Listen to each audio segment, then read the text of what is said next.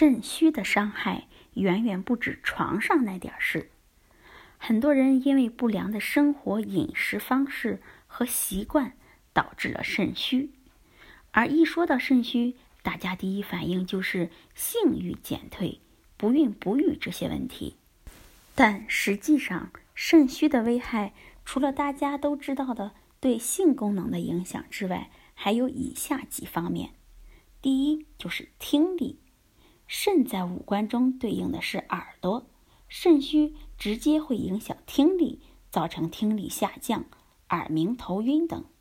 肾虚也会对耳朵的外观造成影响，肾虚的人耳朵外观干瘪，尤其是耳朵的边缘。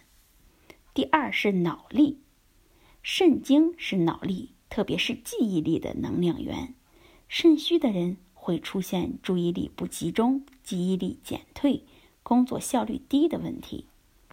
第三是情绪，肾虚的人自信心不足，对于生活和工作呢缺乏激情，情绪有时会难以自控。肾虚的人抑郁的发病率高于正常人。第四就是前列腺的危害。肾虚的男性容易发生前列腺炎、前列腺增生，时间长了有可能癌变为前列腺癌。第五是骨骼，肾主骨，青少年肾虚会导致骨骼发育不良、骨骼细小；成年人肾虚会导致腰膝酸软，上了年纪就会骨质疏松。发生腰椎关节的病变。那我们知道了肾虚的危害，下面来说肾虚的治疗。